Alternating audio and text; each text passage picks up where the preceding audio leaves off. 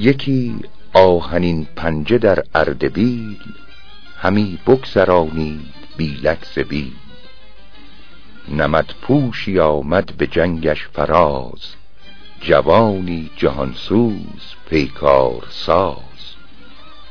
به پرخاش جستن چو بهرام گور کمندی به کتفش بر از خام گور.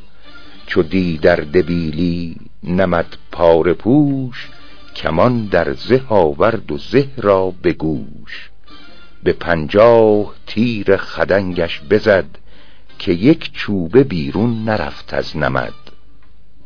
در آمد نمد پوش چون سام گرد به خم کمندش در آورد و برد.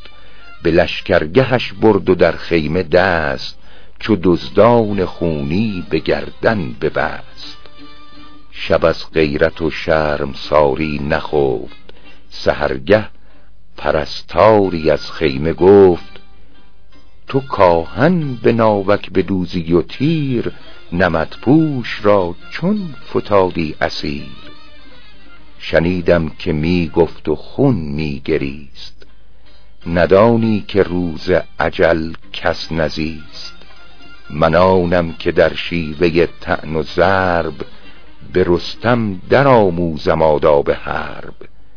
چو بازوی بختم قوی حال بود ستبری بیلم نمد می نمود.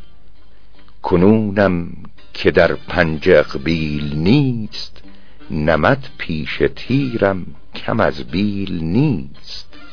به روز عجل نیزه جوشن درد ز پیراهن بی عجل نگذرد.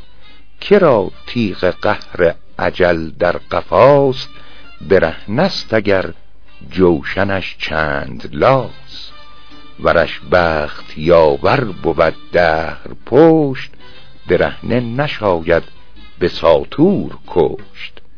نه دانا به سعی از عجل جان ببرد نه نادان به ناساز خوردن بمرد.